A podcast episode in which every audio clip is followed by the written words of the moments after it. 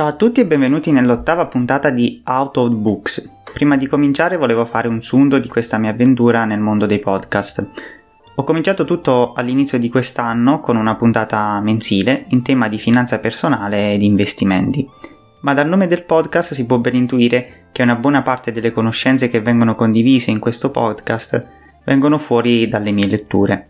Dopo la pausa estiva ho intenzione di pubblicare qualcosa molto più inerente alla lettura, magari di saggistica in tema finanziario, per fornire dei contenuti più brevi ma più frequenti. Bene, tornando a noi, in questa puntata parlerò di asset management nella finanza personale. Nelle precedenti puntate abbiamo parlato spesso di asset, ma non siamo mai scesi tanto nel dettaglio. Citando, un asset è un'attività che può essere posseduta o controllata da una società con il fine di ottenere un profitto o un vantaggio nel futuro.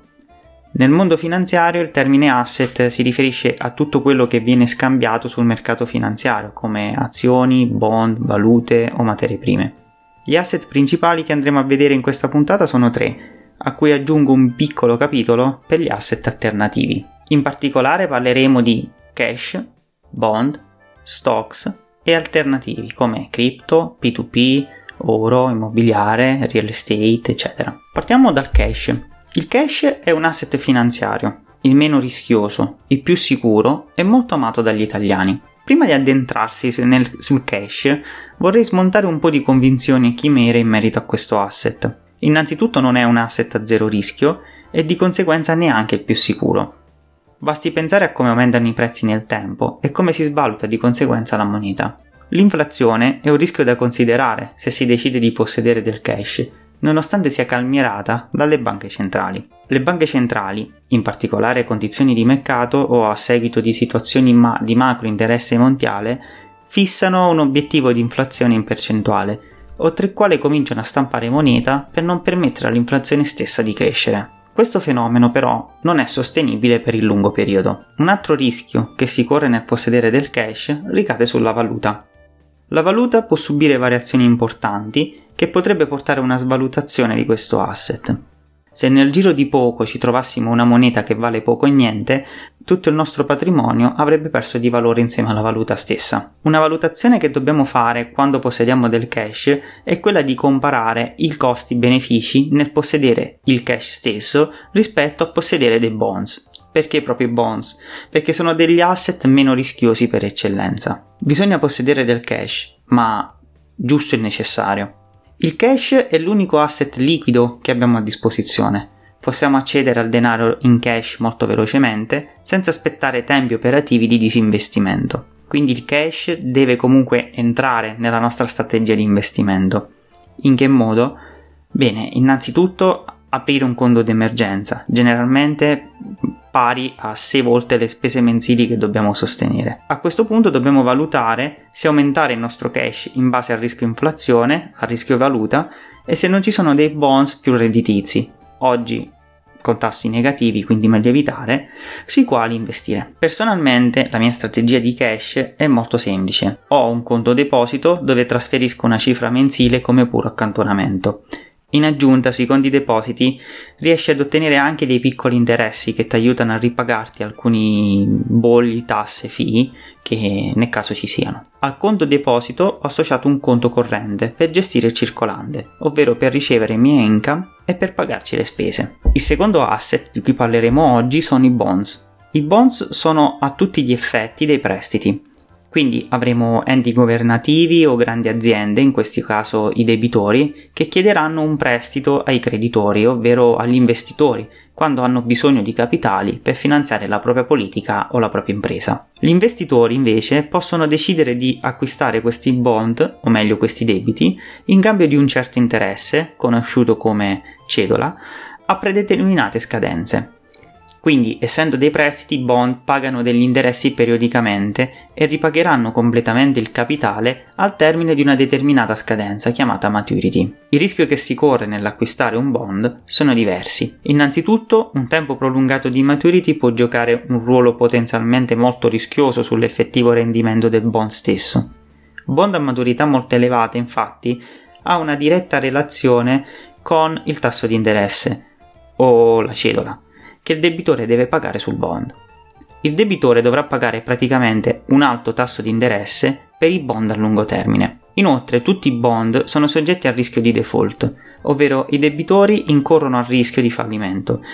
Nel caso ci fosse un fallimento, infatti, il debitore non sarebbe più in grado di pagare il prestito ricevuto, di conseguenza l'investitore perderebbe i soldi investiti. Quando si decide di acquistare bonds bisogna fare attenzione a due cose, all'andamento del tasso di interesse e alle politiche monetarie delle banche centrali. Ad esempio, il quantitative easing è una modalità operativa condotta dalle banche centrali che consiste nello stampare moneta e di conseguenza immettere più moneta in circolazione. Al seguito del quantitative easing i tassi di interessi si abbassano notevolmente e di conseguenza anche i ritorni sui bonds. Passiamo ora alla categoria di bonds più diffuse. Nel caso dei bond a lungo termine si tratta di una vera e propria fregatura. In effetti se il tasso di interesse o l'inflazione cominciano ad aumentare, il valore dei bond a lungo termine collassano, quindi sempre tenersi abbastanza alla larga da questi prodotti. Un'altra categoria sono i corporate bond, che si dividono in speculative grade ed investment grade. In particolare, tra gli speculative grade, meglio conosciuti come high yield bond, abbiamo una serie di aziende che lavorano in settori altamente competitivi, quindi molto volatili, con dei fondamentali poco stabili. Di conseguenza abbiamo una qualità del credito molto bassa. Tuttavia i creditori saranno pagati con cedole molto più generose a fronte di un rischio molto più elevato. Abbiamo poi gli Emerging Market Bond, che raccolgono bond emessi da paesi emergenti o in via di sviluppo, come tutto il mondo asiatico praticamente, a parte il Giappone. La particolarità di questi bond è che come gli high sono altamente volatili, ma molto diversificati, anche in termini di valute. Infine abbiamo i bond governativi. I bond governativi sono generalmente stanziati dai governi centrali delle principali nazioni mondiali. Gli stati che maggiormente emettono questi bond sono gli USA, l'Europa e il Giappone. Anche per questi bonds ci sono delle determinate sottocategorie, tra cui ricordiamo i bond legati all'inflazione. Personalmente non ho ancora inserito questo tipo di prodotto nel mio asset management, non perché non ci credo, ma perché eh, vorrei approfondire bene le loro caratteristiche. Tuttavia sono presenti nel mio portafoglio Moneyfarm. Bene, passiamo adesso al terzo asset, le azioni. Le azioni sono i prodotti finanziari in genere riconosciuti come i più rischiosi. Le azioni ci permettono di diventare a tutti gli effetti azionisti o piccoli proprietari dell'azienda che le ha emesse. Oggi comprare azioni è diventato davvero molto semplice, quindi è praticamente accessibile a chiunque. Ciò non toglie il fatto che sia uno strumento semplice da gestire in portafoglio. Negli ultimi anni abbiamo assistito a una crescita continua dell'indice azionario. Questa tendenza ha nutrito un sacco di fiducia in questo asset, che è andato per la maggiore fra tutti gli investitori. Il fatto che le azioni abbiano avuto un trend rialzista molto duraturo non esclude forti ribilanciamenti o crisi come quelle avvenute nel 2008. Per questo motivo bisogna sempre proteggersi da questi rischi diversificando. La diversificazione deve essere effettuata anche all'interno delle azioni stesse. Il classico ETF consigliato in questi casi è il solido All Country World. Se, se sei all'inizio e non conosci il mondo azionario, possiamo fermarci qui ed investire su quello, nel caso si voglia investire in azioni. Se si vuole invece avere una diversificazione più attiva, si possono distinguere diversi parametri. Il primo parametro, ad esempio, sono settori differenti, quindi investire in, in settori differenti. È molto complicato da effettuare e a dire il vero neanche tanto redditizio. Il secondo parametro sono investire con aree geografiche differenti, quindi scegliere una parte del proprio portafoglio destinato a ETF o stocks americane, un'altra parte ai mercati emergenti come Cina, no Giappone, euro, sud-est asiatico, eccetera.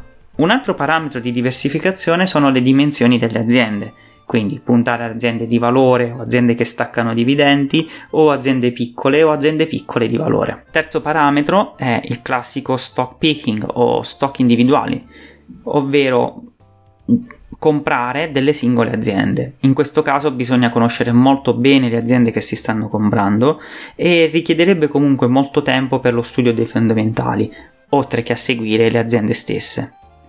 Infine ci sono i fondi attivi che però mm, sono sconsigliati perché hanno mm, dei, dei rendimenti negativi.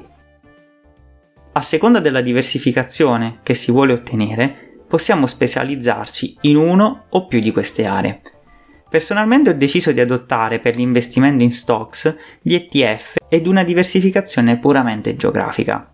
Ho già parlato del mio pack in diverse occasioni. In breve, il mio orientamento è avere il 70% in all countries world e il 30% in paesi emergenti. Prima di chiudere questa puntata, volevo parlarvi degli investimenti alternativi, ad esempio l'immobiliare o i rate. Il campo immobiliare merita una puntata a sé, ma giusto qualche accenno non fa male. L'immobiliare è uno di quei strumenti che può lavorare sia come investimento che come bene posseduto. Investire in immobiliare significa mettere a reddito un immobile e ricavare un certo rendimento. Ad oggi è possibile acquistare fisicamente l'immobile e metterlo in affitto o partecipare ai rendimenti acquistando delle quote attraverso i REITs. Altre forme di investimento sono per esempio le materie prime e i metalli preziosi. I metalli preziosi vengono considerati degli ottimi strumenti per proteggersi dall'inflazione. Le materie prime invece sono molto meno presenti in manovre di eh, protezione dall'inflazione, ma più presenti in strategie speculative. In questa lista non possono mancare le cripto. Oggi si sente molto parlare di guadagni senza limite in questo campo. Ricordiamo però che è un mercato molto rischioso, molto volatile e non del tutto regolamentato. Bisogna sempre evitare di comprare roba che non si conosce. Il mercato dei prestiti a privati, o il P2P lending, fa parte degli investimenti ad alto rischio. Dopo i primi default di famose piattaforme, il P2P ha perso un po' di hype. Ad oggi però ci sono ancora molti che fanno guadagni con queste piattaforme. Vino, arte, royalties e sono altre forme di investimento alternative. Queste, tuttavia, richiederebbero una preparazione aggiuntiva a quella finanziaria, quindi se non si è appassionati, meglio lasciar perdere. Per finire abbiamo le private equities. Anche questa forma di investimento è molto rischiosa perché si investe generalmente in piccole aziende, magari start-up. Di conseguenza stiamo parlando di vere e proprie scommesse su una potenziale crescita di questo business. Personalmente come investimenti alternativi ho avuto modo di sperimentare qualcosa tra crypto, P2P e commodities. Per tutti e tre non ho impostato una vera e propria strategia, ma soltanto un puro test per soddisfare la mia curiosità. In qualcuno di questi è andata molto bene e in altri un vero e proprio disastro. Magari ve ne parlerò in una puntata dedicata. Bene, per questo mese è tutto. Come sempre colgo l'occasione per ringraziarvi e sperando di aver chiarito meglio questi concetti vi invito ad iscrivervi al mio canale Substack e a seguirmi su Spotify ed Apple Podcast. Vi invito infine a lasciarmi una recensione sulle piattaforme di social, mi aiutano a crescere e a proseguire con questo progetto. Grazie mille ancora a tutti, ciao!